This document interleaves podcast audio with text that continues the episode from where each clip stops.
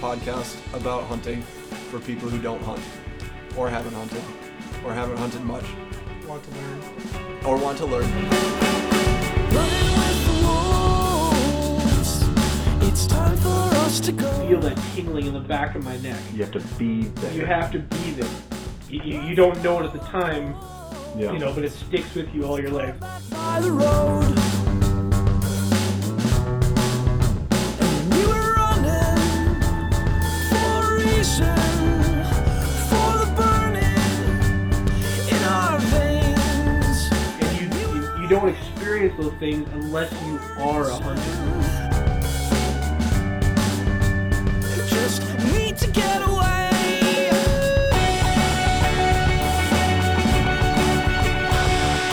Uh, you touched on a few things here that why that that I want to bring up on why go hunting. Like Mm-hmm. if we're talking to new people that want to get into this for their own reasons, why do you go hunting? Why do I? Yeah.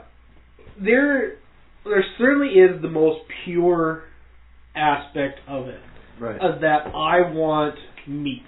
right. And, With- and, I, and and that's- that's honestly the most simple way of putting it is that you know I you know I love wild game and you mentioned our wife and kids like I have the most understanding wife in the world You sure do. that she she insists that I bring home at least one deer a year. She loves venison. I she and, and the funny part is like she she doesn't like burger because it's a texture thing, Mm-hmm. but Mm. she would take a bite out of a live deer. She likes her steak so rare. Yeah. You know, if I let I her, would she too, could catch actually. one. So, like, it, I took, it almost becomes a responsibility to me that, like I said before, you know, I I, I eat I eat tags just about every year, not by choice. When you say But eat I- tag, what do you mean? Well, it's kind of a hunter thing that you know you have tag soup. You did not, you did not get a deer, so you had to eat the tag. Okay, so to It's still in your hand and not. yeah, it's still in your hand. It's not Yeah. on an animal. so to go hunting, hmm you need to have a license. You'd Let's have begin at the beginning here. Sorry. um, Okay. There's a couple things, you know, to legally hunt. Yeah. Just about every state is going to require first your license. This is permission to hunt from the state. The Yeah. state manages game in the pu- for the public trust in the state. Because every person in America owns every wild game animal in America. Right. If it's on Wildlife. your land, you don't own it. Everyone owns it. Right. If, if it is wild game and not Not like managed domesticated you know Livestock. livestock right. Right. and there is you know deer elk whatever that are livestock now which is a whole other thing but we're talking Oh, about my wild God. yeah we're talking about wild game so wild game is held in the public trust and is managed by the states livestock. And in order to hunt it, you have to have a license. right When you buy a license, they issue you a tag right that, depending on the state that you're in, you have to actually physically attach that tag to the animal right. in different so, ways and in different right. places. most I right saw my first tag this year actually. There you When I go. went out to the Badlands, and I Yeah. was like, oh, it literally is It's a like tag. that you wrap around in this case the And horn. in the But- regulations, you have to put that on the animal Yeah. in certain states and in certain different ways. So most okay f- now for a tag that generally applies to big game. Mhm. You know, so your deer, your elk, your moose, and in a lot of cases turkeys as well. Turk, you know, You need that a turkey tag. you need a turkey tag, and that's so. In small game, uh, generally speaking, it is not that way. And that more that way, it's more like a, you have like a daily limit, a possession limit, More like fish. or yeah, more like fish, or a season limit, like sage grouse in some Mhm. states. You can only take like one sage grouse per year. They don't issue a tag, You but get that's one. what that's what you can take. So, but like say like pheasants, you know, pheasants are a wildly popular bird animal in the Yeah. United States. In North Dakota, you can take three of those a day, and Mm-hmm. your possession limit, and that's just how many you can have in your freezer, is double your daily take. So you can have six So you can have up to six For license. per license. per license holder in the household. Right. And we're getting like into we can get into deep, deep Right. tags and rags and stuff. But Right. what I'm trying to say is when you get to uh, when you say eating a tag, you bought your license, Mhm. you got your tag, Mm-hmm. you when you when you make your kill, you're filling your tag, and if you don't do that, you eat your tag. So when you say you eat a lot of tags, you're saying you buy a license and you're unsuccessful a lot. Yes. Okay, it happens. It Not happens. necessarily unsuccessful, but you know, Well, it's not. It depends on how you measure success. You, you see a small buck and you're like, you pass on it. Right, right, Or right, you right. fail, And that's, I mean, Right. And and it's I not want necessarily unsuccessful. You're Right. just not filling your tag, so you Yeah. eat that tag, and you have tag whether two. by choice or not. Right, exactly. and I, I want to add in right here because you mentioned a, s- a small buck.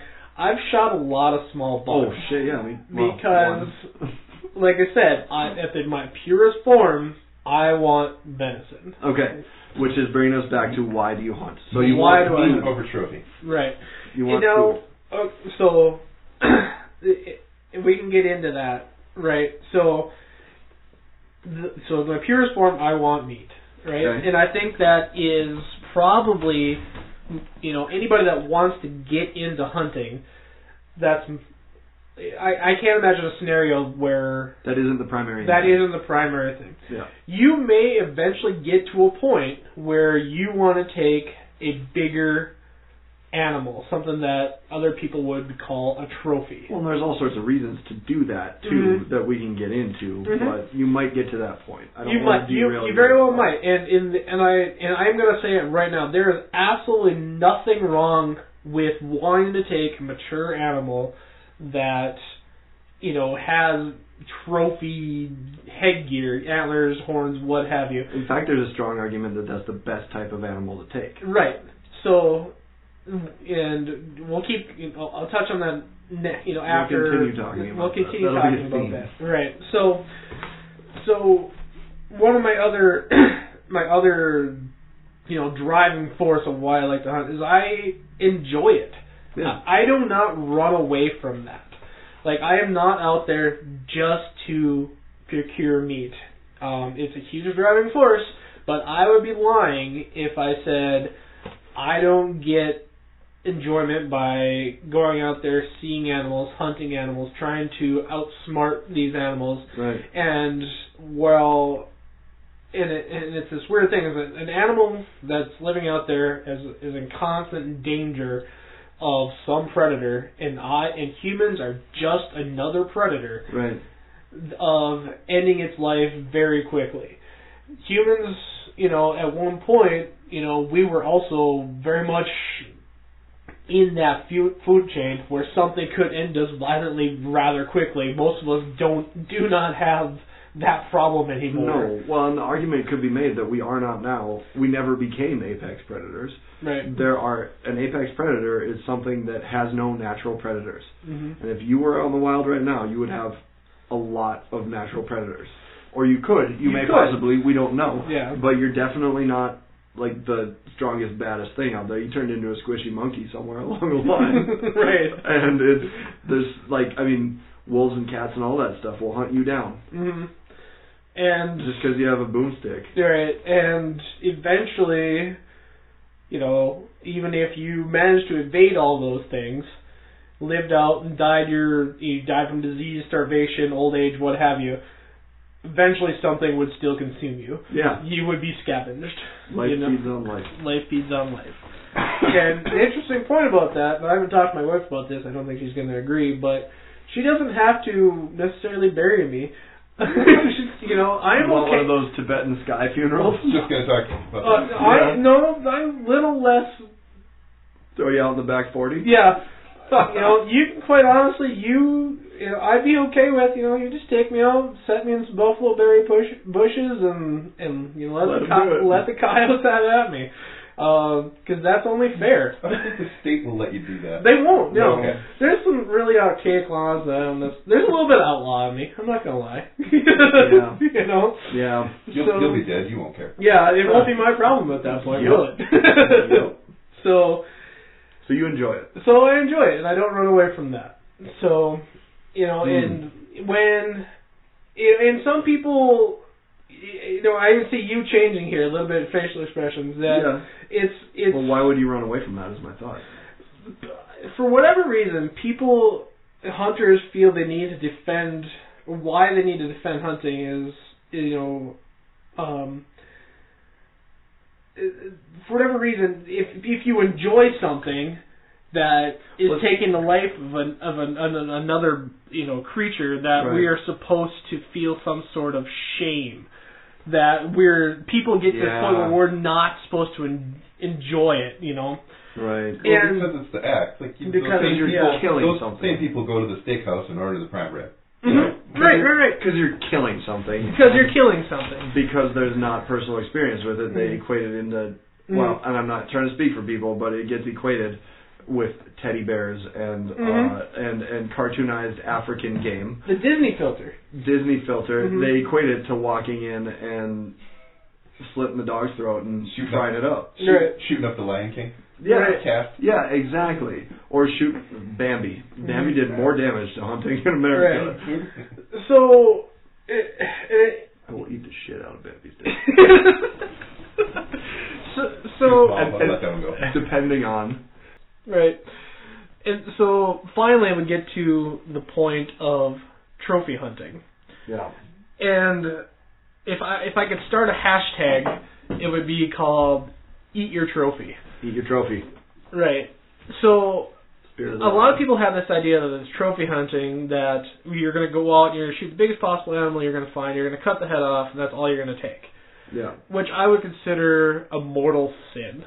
And it's actually very, very, very illegal. Right. There So, are things called wanton waste laws where you have to harvest the meat right. out So, of any f- game you take, including neck meat in some places. I think Colorado makes you harvest neck meat. yeah. Or innards. Like, some places you were required to put Kidneys, pack up. liver, heart, Right.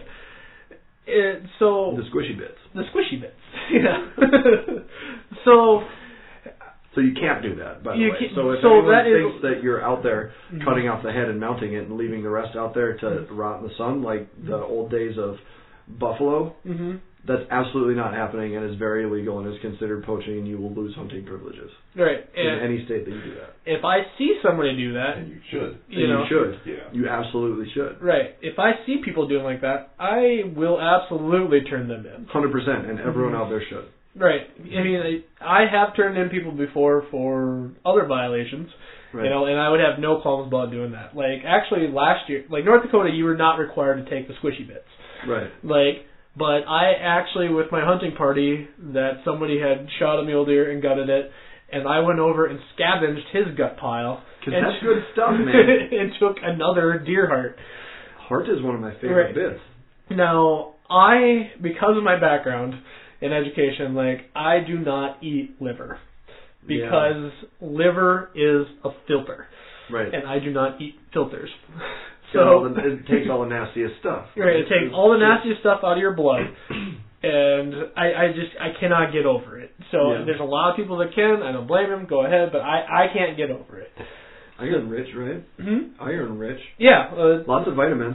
and, Some animals, though, mm, like polar bears, I think have uh, polar bear liver has so much vitamin A you can't eat it. You'll die of vitamin A poisoning. that.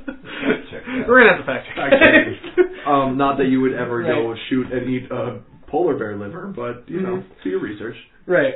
So what you know, a lot of people what they get to is that point is where they want to take trophy animals to either it's more challenging Right. or it's uh it's almost like a moral thing that they want to take an animal that is late in life, is Right. passed on its genetics. Just have to point out real quick that Tony is Damn Uh, not full right. bullshit. Dead right. So great is the polar bear's ability to store this vitamin that if you were to consume the liver, you would more than likely succumb to the effects of, I'm not going to say this right, hypervitaminosis A. Put simply, it would be too much vitamin A for your body to handle, and you would suffer from vitamin A poisoning, per Google. I- Where did you pick that up? I learned that from uh, Hunter Angler Gardener Chef. I forget Hank the Shaw. gentleman's name. Yeah. Yeah. Okay. Hank Shaw is like Hank a Shaw. hero of mine. One of Picture. one of my strong, strong inspirations that we discussed previously Mhm. is that man's ethos is something that I parallel.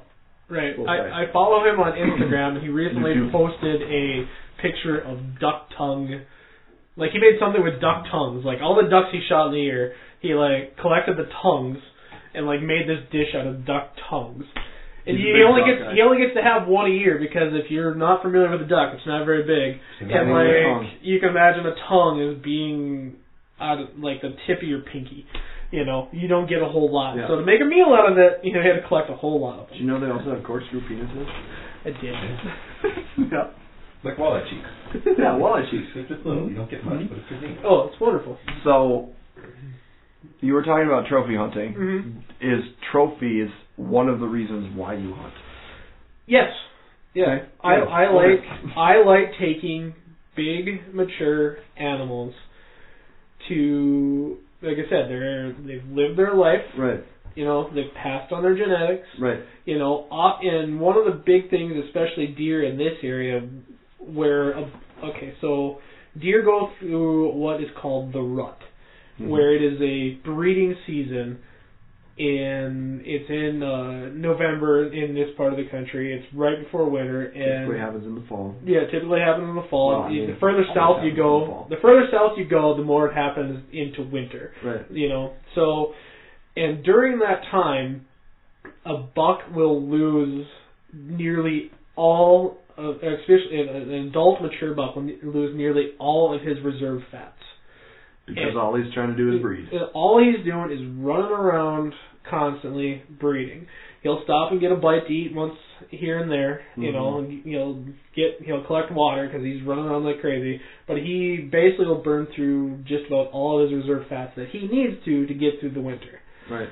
So what happens is because they've burned through all those reserve fats, you know, they have a very high winter mortality Mm. because of their urge to breed at that point overweighs their urge to survive. They're more interested in hmm you know the sh- you know uh, the very very long term of per- passing on their genes than they are than they are the short long term. Like okay, how do I make it from November Right. to April? Because that's the strongest biological impulse we all have, and it's one of the things that I've Right. learned uh, from hunting in general and Mhm. educating myself is um, nobody cares about anything except passing along their genes from a natural perspective when it comes Mhm. to animals. And I mean, just as a parent myself, even like you don't raise your kids, you raise your grandkids. Like the things you say to your kids are going to impact your grandkids, and most animals will stay alive long enough to go to a second generation and past that they've pretty much outlived their life cycle Mhm. when it comes to viability for breeding Right, that's successful at that point right. So so that could also be bullshit I don't know. I have no moral uh, problems with trophy hunting Right. when it's done in such a way that, you know, I'm taking an animal anyway. right I'm going to consume that animal, right and just because it is a, a fine specimen of the species, Mhm. I'm also going to hang those antlers in my house yeah as a mem as a you know a, a- a memory of the hunt. right exactly And and, and and there's something to be said again, the primal nature of the memory of the hunt. absolutely Like you will not find cave paintings in France of people gardening. well you might Y- Well, what you know, what you know, what do they revere though what are- yeah, what are they? It's scenes of hunting, Right. You know, it's you know they're you know I'm sorry, but going out and collecting, you know, they probably collected truffles, they probably you know a lot of Sure. different things, Oh. you know, and you know, we'll talk about collecting morels and stuff later Right. and mother mushrooms. I do that Right. a lot. right But right, so that's what you know that's what they're like you said, revered. Yeah. You know, so I don't see a whole lot of difference now. no i don't either and there shouldn't be Right. So when people like they have this really negative connotation of trophy hunting and what they think is happening. because of cecil the lion and Right. the white rhino that that dude from texas paid six hundred thousand Right. dollars to shoot i think um and you know I've had in-laws say to me like, "I just don't see why anyone would shoot a zebra." Mhm. and it, it it gets to the Africanization or the cartoonization of African wildlife again too that puts Mhm. the bad taste in a lot of the general public's mouth with that sort of stuff. You're right. Or you know Texas cheerleaders on a game farm in Texas shooting African animals and being happy about it and smiling and doing the grip and grins with it. Mhm. Mm-hmm. People just don't like that because they don't understand it. Right. And it, and I'm not going to go out and say that I also do not have that kind of hunting, like the canned High fence. high fence thing. Like I will not call that hunting. No. It's not. So okay. But if I go out and match whips against Yeah. a wild animal Right. that is a trophy in nature, Right. you know, and you you know that is exceptionally difficult. Hundred percent. you know, and you are going to want to remember that experience. Right. So is it more okay that if I go out and shoot a six by six bull that's just, you know, giant, is it more okay for me to leave part of it out there? Yeah. Right. You know, or should I take it home and make more use of it? Right. You know, like this year I even you know, I tanned up my deer hide to Mhm. make buckskin. I don't really have a purpose for it right now. But you'll use it. But I have it. I'm gonna make some things out of it. See how they turn out. I had never Mhm. done that before. Well, okay, so I don't mean to No, go ahead. jump in, but the very good argument that I have heard made by several different people that on the trophy thing, to me is so the average life expectancy of let's take deer in particular. Mhm. Average life expectancy of deer, I think, is like not much more than three years, based on winter kill, predation. They can live to be what like old age for a deer. An eight-year-old deer is an old, right? Right. Six to eight years is like pretty old. And because of the reasons that I mentioned, a doe will outlive a Right. buck. Because a buck is trying to just Right. spread his jeans and he's not worried Right. about it in the most important time of the year to All right. to to survive winter, which seems like a weird quirk of evolution. But It- it's it- all about viability of the offspring and how the doe would then winter and uh, calve. I don't know if you call it calving. you can call it an elk. Yeah, or, or so deer now if they calve in the spring, which gives the Mhm. the offspring the best amount of time to grow up before they have to winter themselves. Right. Right. So Oh, you yeah. found it? Average life from the uh, wildlife ecology website search. That's the average lifespan for white-tailed deer is 4.5 years. Males have an average of 2.9 years. See? And females have an average of 6.5. years. Okay. So if we're talking about bucks specifically, which I don't have any qualms about uh, shooting any male, female, buck, doe, and even yearlings or any of that stuff, depending on. And we can talk about that. I don't have qualms about that personally. Um, but so if we're talking about bucks specifically, which is what you're going to classify as a trophy, if you find a so first off, most bucks aren't going to live past two, or at least by definition, average age is two. So if you find what's considered by the time they're two, they're a forky, Some yeah, maybe depending on maybe their it's- genetics. yeah. So so a forky, uh, so a yearling is a fawn that you see in the fall because they're born in the spring, Mhm. right? One and a half would be the next year, Mhm. Mm-hmm. and they would either be what you call a spike buck or a fork buck by one and a half, right? Mhm. Which a spike is a single antler out of each side that doesn't fork. It's usually very short, like maybe under.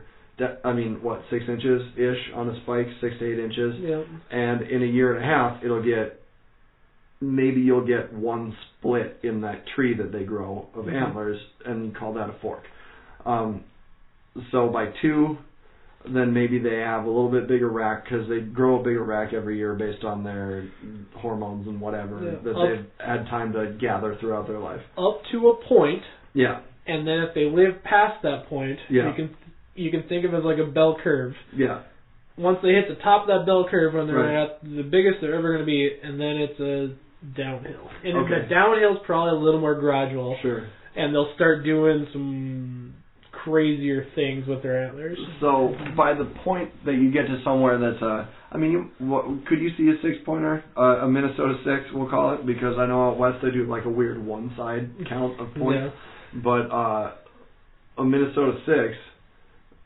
a woodsman six, because it's not just Minnesota they do that. we'll call it a woodsman six hmm um, would that be a two year old maybe two and a half or three something like that Yeah. depending on. Um, so you can get a six or an eight pointer, but the point I'm trying to make is by the time you get what would be considered even something you would keep for a trophy, they're past their average life expectancy anyway. And um, so you could. That means that that animal's had several ruts now, the fall breeding cycle, to pass along their genetics, Mm-hmm. which if they've made it that far, they've more than likely done successfully. Mhm. Um, they and if you get into the bigger, crazier trophies, they might be getting past.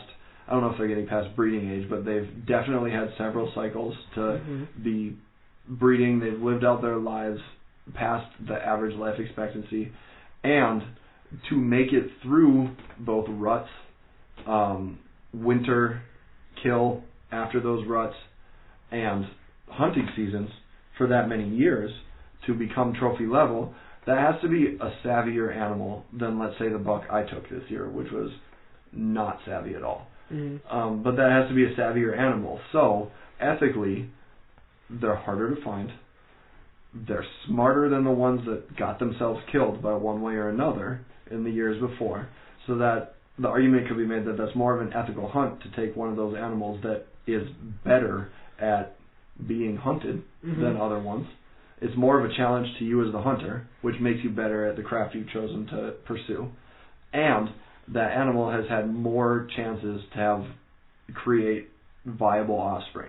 So Mhm. you and practically go, to go back to your basic point of putting meat in the freezer, the animals had more years to grow. You're gonna get more meat off. Oh yeah, they're way 100% bigger. more, way bigger. Well, not 100% more, but 100% you will get more meat off of that animal. Mhm. So, for all those reasons, the argument that I've been convinced about the most to take a trophy is the trophy is probably the most ethical animal to hunt because they're better at it. It's more of a challenge to you, which evens the playing field in trying to chase down something and kill, which could be interpreted in certain thought patterns as being more ethical. Um, it's had the most opportunity to, to be a viable breeding candidate. It's more than likely done that several times, and it's reaching past the average age and could very likely die off from winter kill or predation or other things anyway. Mhm. And so to target a trophy is might be the most ethical way to go about it. You're going to get the most yield and to take a memento of the fact that you matched wits with what might be the best one out there to match wits with as far as even playing field on that and remembering the exhilaration of that is I don't think anything to be scoffed at or ashamed of personally. No. And that's the argument that makes the most sense to me And about trophy hunting at least. with all of that being said, Yeah. if you were just starting to hunt, you know, Right. uh, don't get hung up on On trophies? on trophies. Yeah. Oh, I said I have no qualms about Mhm. doe and fawn or any of that stuff. That's because, like, for instance, where I was hunting this year was a hunter's choice area. Mhm. That means that you have a tag, it's for bucks, it's for doe, it's for anything.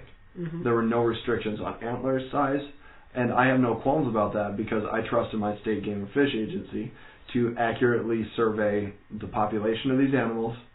To, I mean, there was just masses of deer in that area. Mhm. There was, I mean, to to accurately survey the population of animals, to accurately map that out against the number of tags that they want to sell, and to say like we have a healthy enough population in this area that we can sell this many tags and you can take whatever you want. And so we said, and this is probably going to be an unpopular opinion amongst a lot of folks out there, but we sat around and we said beforehand, like, doesn't matter what it is. If you see it, because we had a weekend, Mhm. right? Because I'm a working guy. I've got a square job. And I don't have, you know, weeks at a time or weekends in a row to be out there doing it. I had a, oh, I made a five day weekend out of it. And I said, if you see something, take it. And we Mhm. all agreed. Because we're, the immediate goal of hunting in general is to put food in the freezer. Mhm. So I don't have any qualms about that because I trust my state game and fish agency or my state wildlife management agency to do uh, what they need to do. And because well, the North American model of conservation is the m- most successful that we've ever seen in the world. Without a doubt. So I trust that model to tell me what I can and can't do as a sportsman, and I have no qualms about operating within the parameters that they set. Right. And we'll come back to the, the North American model of wildlife conservation.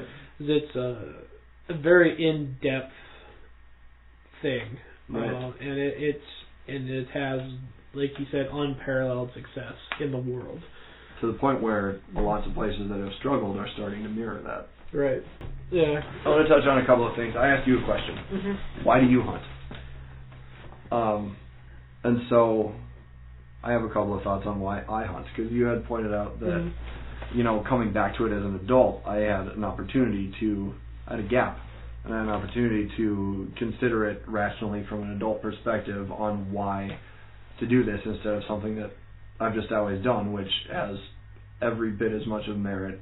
Either one has equally equal amounts of merit to them, Mhm. right? And tradition is one of the strongest uh, things that keeps people involved in hunting. I believe. Mhm. And also, I don't want to step all over tradition in some of the things that I say or do because it's extremely important to me. Because I did, in some ways, grow up with that. But um, the reasons why I hunt are, like you said, food. Um, and after listening to this NPR story that I talked about earlier, you start it sent me down like a rabbit hole of and there are other influences too, but going down a rabbit hole of why do you like the food that you put in your body, Mm-hmm. right? Like I ate Hardee's on the way here and it's the first time in forever because I went down this rabbit hole of the things that you put in yourself matter. Mm-hmm. and it's just something I had never really considered before. And if you're going to do that, like why not do the best of it? And there's a strong argument to be made that individually procured wild game is probably the best quality protein that you can get for yourself. Mm-hmm. So that's first and foremost. Um, that NPR story uh, to interject that that really it it really paints a a picture, right. you know. And, it, and it's funny is it's um, we're gonna have this guy on the podcast in the future, um, good friend of mine named Frank. Um, we lived we were roommates in college, and Frank hunted when he was young. Again, got away from it, um, and then like this last fall, I brought him out duck hunting. He wants to get back into it, Right. and he started learning some things Same situation I'm in. and it, it so you know he had a great weekend. We got some ducks. I made him some wild game. Next time I'm gonna make you some wild game. I'm gonna make you some duck confit. Nice. Uh, so I'm like you know duck fat that I rendered down. You know making it, it's it's out of this world. Yeah. But at the time, Cooking is another thing we're going to touch on. Yeah. Woo! You can blow some minds with wild Right. game recipes. So at the I think everyone assumes that it's just gamey and No. has No. paper and it's dry. Ah, and no. tasteless. I made No. venison Wellington with a backstrap for Christmas. Oh. it, it's Change your fan- life. Yeah, it's fantastic. Sorry, I didn't mean to No, interrupt. that's all right. Right. So, like, we lived together in college in an Mhm. apartment, and um, he and I, I was kind of calling his bluff a little bit because he said he used to hunt a lot and Yeah, when he was no, you young, and I, didn't. and I I didn't think he really did. Yeah. So, like, A lot of I was people out, say that. That's another thing. Yeah. Be honest. like, so you will be laid bare naked if you're not out there. If and- you are not honest, they will know. And, and I did because when I went out pheasant hunting and uh, and I had a target of opportunity and some cottontails. Yeah. and I took a cottontail rabbit and uh, um, skinned it, cooked it, prepared it whole. So when I took the lid off that, you could tell that was still a rabbit And because, that freaks people out. because man. I was and I knew this would happen because I'm because I'm kind of a I have a mean cuss streak in me that I wanted to kind of call his bluff. So. And I took the lid off that. And And with you your could- sorry, with yeah. Mm-hmm. your individual sportsmen in North Dakota, that's a that's a licensed animal. Is that it? Yep, yep. It, it's considered a fur bearer. Actually. Fur bearer, yeah, yeah. so you can pretty much take them all year round. Um, I did that in Minnesota. Right. I get the individual sportsmen with a fur bearer because it's another hmm twenty bucks on a fishing license, and if I Mhm. never take anything, I'll throw twenty bucks at conservation in Minnesota. And well, I mean, And I can get muskrats. and- yeah, the flat out. Right. I, I mean, cottontail is very fine eating. So Anyway. Sorry. anyway, I took the lid off this, and I mean, it is like almost like a cartoon thing. Frank turned green. like, Yeah. He's just like, oh my god, you know, and he's like, he's yeah, it, it would have been I an knew entirely Frank the different Tank was full thing. of shit. Yeah, it would have been an entirely different thing if I'd have like broken this animal down Mhm. and Whole animal, and like served it as parts rather than a whole right? thing. And it's it's funny with wild game, you know, if you do that versus like if somebody like goes to the grocery store and buys a rotisserie chicken, you can see this was a chicken. This Right. is whole. right, You know, it, it- why is it different? that was the whole point with the Yeah. story. 'Cause, Yeah. like I mean, my grandma lives in a small town hmm uh, just just north of South Dakota, uh, in the one corner. Well, there people don't really talk about the corners except for Williston in this state, but she lives in one of the corners, so there's nothing out there. And uh, I mean, her neighbor butchers chickens. hmm Like we did that all the time. It was never a thing to me, so it struck me as very odd when this person said that they didn't like that the turkey in the grocery store you could tell was an animal. hmm And so that's what got me considering about food systems and all this stuff. And you know, you eventually, I think the eventual endpoint of that is, I want to go hunting. Yeah. That and a recurring thing for me in my life. I have wide variety of varying interests. I'm wearing a Guinness rugby T-shirt right now. Um, you know, I like music. I like art. I like all sorts of stuff. I love reading. I love all sorts of things. Um, I love like just pointless spinning philosophy. Mhm. Um, but that's not actually pointless, but I'll get into that. But um, one of the few consistents was outdoors, being outdoors. And from that outdoor generalist perspective, I think that, yeah, I was along for the adventure in the boundary waters, and some of that is super fun, but due to like trail ethics and that sort of stuff, you're always a bit of an outsider looking in in those type of situations. Leave no trace ethics I absolutely adhere to, Mhm. but you are not participating as much as you are observing, it feels like, in some of those situations. You know, with designated camp spaces and trails to follow Mhm. and leave and all that stuff, right? Like it's there's a bit of a observer instead of participant that uh, I've always kind of felt. Mhm. But hunting is so much more connected. Experience of nature. You have to be connected. You have to be connected to not only your environment, but the things that are occupying your environment with you. You're not just looking. You're smelling. You're Mhm. hearing.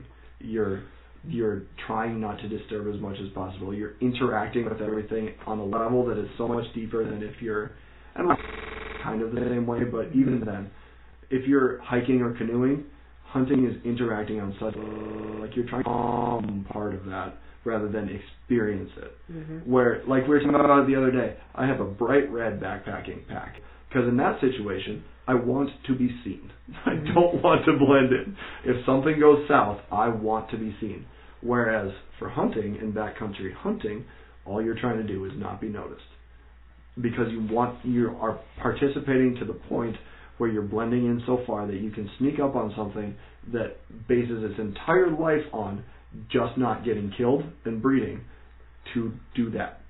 Kill it and eat it. Like that's what that thing tries to do beyond everything other than maybe breeding is it tries not to get killed and eaten.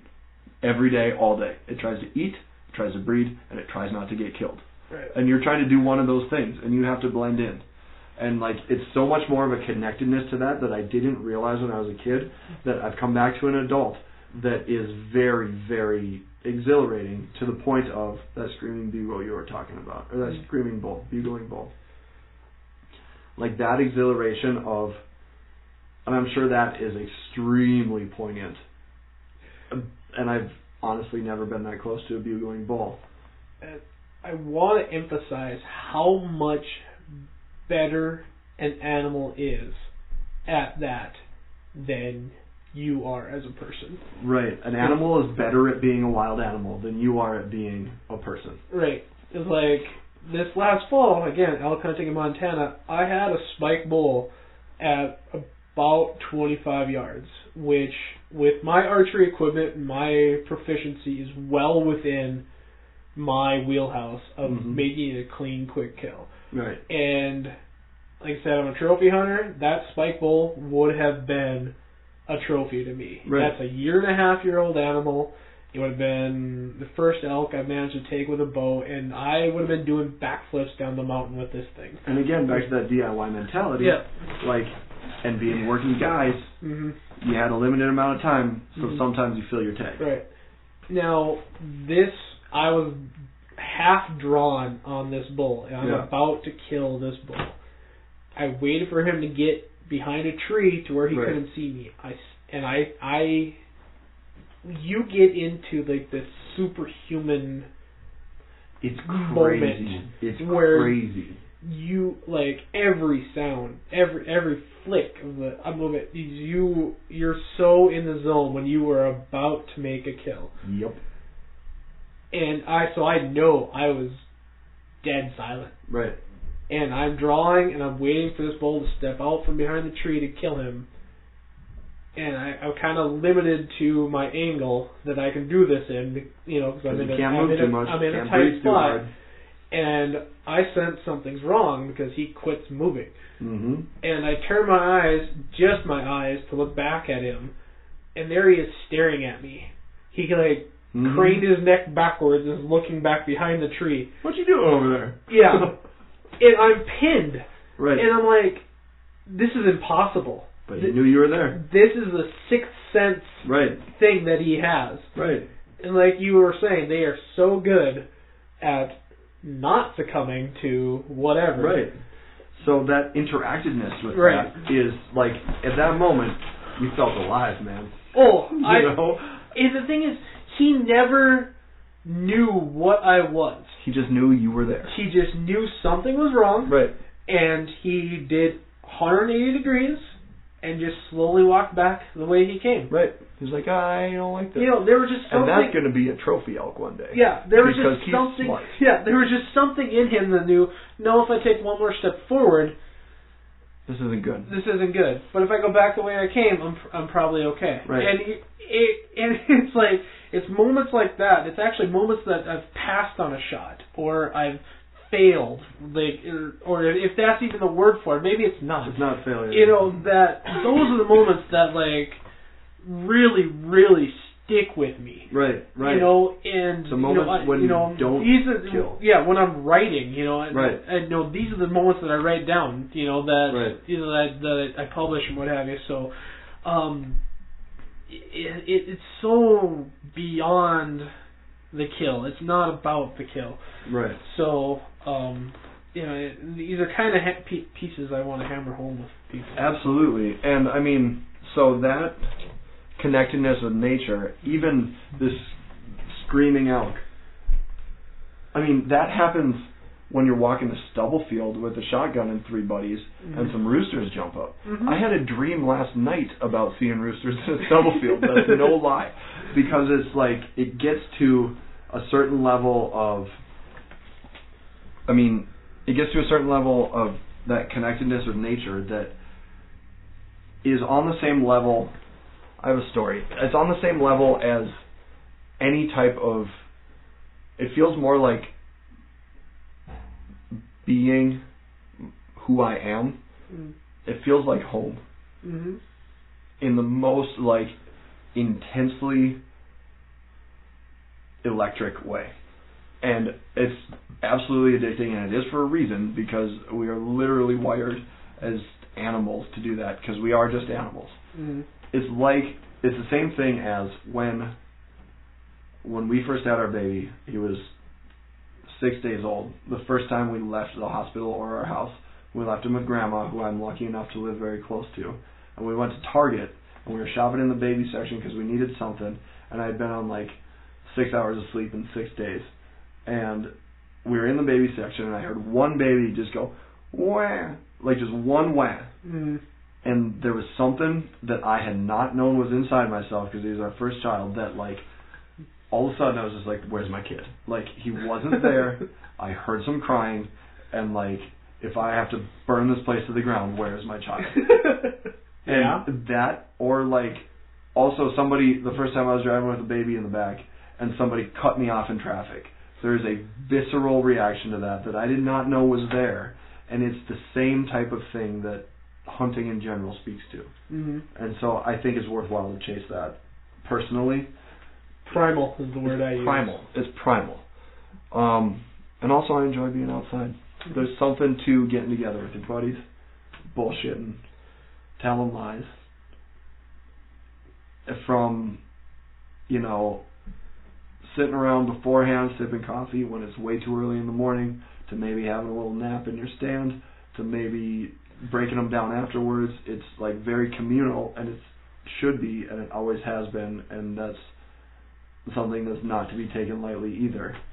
Um, The best naps are had on the side of a mountain. That's right. Roll up your right. coat and That's use it as a right. pillow. coming back to it as an adult, there's just some well considered and thought out things that are, I'm sure I'll touch on more in the past or in the future. That I've been. I find myself fortunate to be able to, like, Rationally and with fresh eyes, come back and realize these things again. And I think it's something that if you're going to go to the grocery store and buy a steak and eat it, I think anyone that ever does that ever Mhm. Mm-hmm. you should go kill something, butcher it, and eat it yourself. That's what I think. And I think also too that if you're gonna kill something, take the time to finish the job. Do the butchering Right. personally. Personally, that's what I think. Um, but that's my thought. And I want to say a few point a point about the name the new Venivores that you Mhm. touched on too, which is I mean, the podcast is geared towards people that are new to it to Mhm. this, right? And as we discuss specific hunts and experiences we've had together, I'm going to talk about all the things that I wish I would have known beforehand, all the ways I made myself look really dumb to help people not do that themselves, and all the questions I have about I have for you about like why is the tackle for ice fishing so much smaller than the tackle for summer fishing, even though you're catching the same damn fish Mm-hmm. um, in the same places, right? So I Pretty mean, sure it's a marketing scheme. it's a metabolism thing, I think um, but Tungsten market. you're right, that sort of stuff, right? Like, I mean, just just things like that that make no sense, or that make sense, but maybe you might be intimidated or afraid of looking silly because I mean, there's definitely a attitude in places that like, Mhm. I mean, it's kind of it, it's kind of a club, right? And you're Mhm. gonna catch some shit from some people, and that's part of the fun from Right. time to time, right? Um, Yeah, well, li- like I said, these the things that I'm going to talk about are the ways I do it that I've been successful, Right. and there is a competitive nature right. to people, and they're going And to a bit of like a secretive nature a about bit it of too. a secretive nature, and there's people that are going to be right in, and they're going to tell me what an idiot I am and Oh, yeah. how I've, you know, how I'm wrong with something, and I'll be like, well, you know what, you know, come check out my freezer, you know, Right. tell me I'm unsuccessful. and we're doing this for you, listener, right. because I'm gonna catch a lot of. Mm-hmm. If anyone cares to listen to this, I'm gonna catch a lot of hate for some of the dumb stuff I've done too. Mhm. and that's for you to not do yourself or to arm yourself because that's the number one thing that I'll touch on coming back to this is take the time to educate yourself Mm-hmm. because that's the best thing you can do for yourself and you know we'll take the hate so that you can learn the best ways to do it yourself Mm-hmm. because I think the thing that we both want the most is to engage new people and engage Absolutely. and engage another generation of hunters because I think another thing that the name means to me, the new Venivores, is there I see from the things that I pay attention to in the media and things like that that there is a bit of a turnover happening when it comes to the population and type of people that hunt Mm-hmm. and want to go hunting and there's a bit of a renewed interest in adults like myself that never grew up hunting that want to do it themselves and um i think both being a new quote venivore myself and speaking to a new type of venivore that's not like my grandpa in you know a thousand pounds of gear out there like trudging through uh draws in western north dakota which was he was successful in his own way, but that's a certain type of doing things that is old school, and there's like sort of a new renewed interest and way of doing this that we're seeing. Lots of technology leaps, even in the 15 year gap that I've seen, Mhm. right? Or from like my dad's time to now, there's lots of leaps in technology and technique. So, and some things are very much the same, but I think that means a lot too is speaking to a new type of person that would be interested in this type of thing Right. because it's stereotypical a lot too. Like I say, someone sees me in uh, my real tree crocs out at the lake, and they're asking me where I went duck hunting. You know, You don't actually have real tree. hell yeah, and I love them. Crocs are great. Okay, so what we're gonna so what's one of the drivers that we really want to get this to be listener focused because we we on we have a true honest passion to help other people get into this. and that is the passion behind it is to drive new people towards this as one myself i'm finding it so enriching in my life that i think it's something a lot of people could learn from and a lot of people could get a lot of benefit from and i want to do everything i can to help people not fall into some of the pitfalls that i have Right. So just to you know we're gonna have a website. yep It's gonna be the new com without Yep. any luck. social media Social media. Um, all your favorites So if before we get the website up, I guess we could share the e- email. Like it's just the new Venivores at gmail.com. there you go If you really want to, before we get up and going here. Better spell it. That's, that's Okay. what happens when you make up words to name your things. Yeah. You get all the best. Uh, Yeah. you get all Yeah, the best you can- URLs. So- Yeah. Venivore, as we're spelling it, is D E N I V O R E. It's like carnivore. it's like carnivore, Carnivore, yeah. only venivore like Right. venison Right, and uh, if neither one of those ways you want to contact people, you can hit me up directly on Instagram at uh, Deshane Adam. It's D E S C H A I N Adam. So, and that's not my real name. It's a pen name I chose. I might drop it. No, dude. I mean, you're trying to fill some pretty big boots there, but I like it, man. so, um, you know, I'm not. You know, I do publish some other things, but we'll get into that later if you folks really want to get. You know, so. Um, But Yeah. please, eh, you know, engage us because it's going to make this podcast better. The more feedback we get, the more we can Right. do We like, uh, to to tailor this to our listeners. The more we can do to answer questions that you uh, want to answer. Another bit of this, once we get through some of the information and experiences that we've had together, is we're gonna have to. I mean, this part of my uh, extremely selfish motivation here is to have a now roped in mentor take me out on new hunts and force you to teach me new things so that we can have content for our now podcast. So, um, I mean,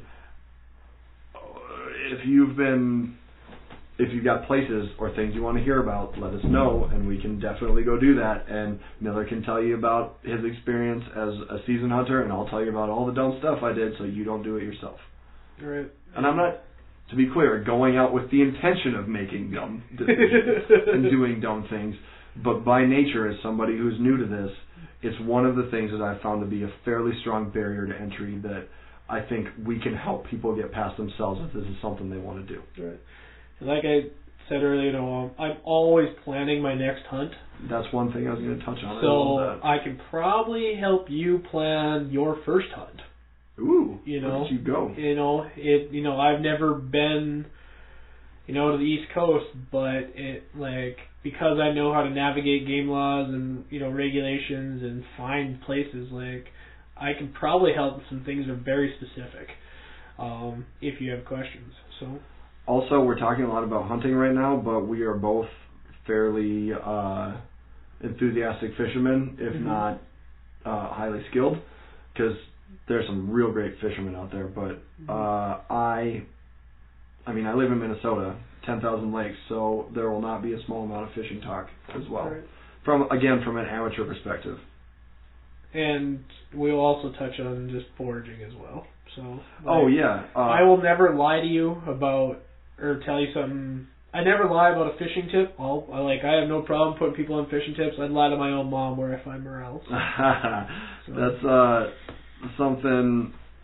But I will tell you how to find them. that's another, that's another thing that I uh, was going to touch on is the, and we can put this in wherever we want, but there's this secretive nature of hunters that I think we can get around to. And one of my favorite stories on this is we're out of the lake. The very first, we're friends with the neighbors. The very first time the neighbor kid met the other neighbor, they walk up, and he goes, they're parked their ice houses next to each other, and Doug goes, hey, and Brian goes, hey, what's your name? Doug goes, what's your name? And Brian goes, Brian.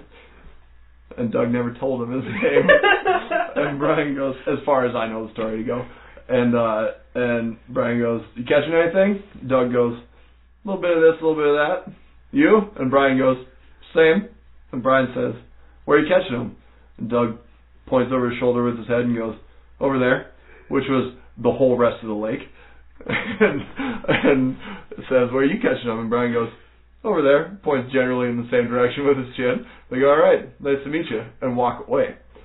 and there's this weird thing that you can probably trust somebody that doesn't trust you when you first meet them more than you can trust somebody who immediately trusts you when you first meet them. and that is tenfold true with hunters and anglers. And my last point I'll make, we talked about foraging and hunting and fishing, and I think that if it's important to you to procure your food sources, um, in a way that you do yourself and is healthy and is you put your own work in and the ethics of work and working towards things for yourself are not to be understated in this because it is a massive amount of work which being of a philosophical bend I'm sure I'll touch on a bunch but if it's important to you to get wild game and forage for food hell man walnuts you can make flour or uh, acorns you can make flour out of like come on so if it's important to you to do those things, uh, to go hunting and fishing, it should be equally as important to grow a garden in your backyard, which is has exactly the same ethics attached to it, in my opinion, and is someone who has a young child, a young son, who's in, it's in, another reason why hunters is very important for me to not lose that tradition and for him to understand the connectedness and where his food comes from. It's equally as important to do the same with shit that you grow out of the ground. And it's an adrenaline rush. And Man, I'm telling you, when you pull that tomato off the vine, I never felt more electrically alive. All right. I think that's it. Thanks I'm for a- joining us. I'm gonna wrap it up with the best piece of advice I've ever gotten: dig deep, sharpen your teeth, and get out there. Running with the wolves, we're screaming at the stars. Left all we own in a hole in our backyard. We were running for a reason. Left our cubicles in little flaming piles.